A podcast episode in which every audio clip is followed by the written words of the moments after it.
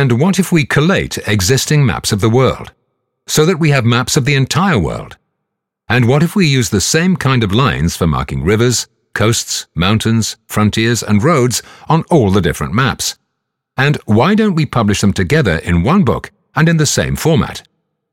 Are you still with us? What we were describing is this World Atlas that you're now looking at. The first World Atlas, that is. It was published in this house in 1579 and the man who created it is Abraham Ortelius, lifelong friend of the Plantinian house.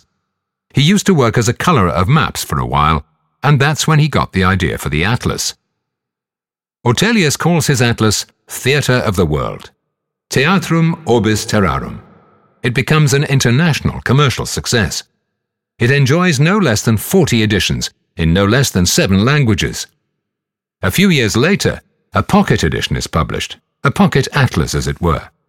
Customers can also buy separate maps and compose their own individual atlas. As a consequence, many of the preserved atlases are quite unique. Your book is not expensive and we can take it with us wherever we go, writes Gerard Mercator to Abraham Ortelius. Half a century later, Mercator's atlas will elbow that of Ortelius out of the market. That atlas is also on display here.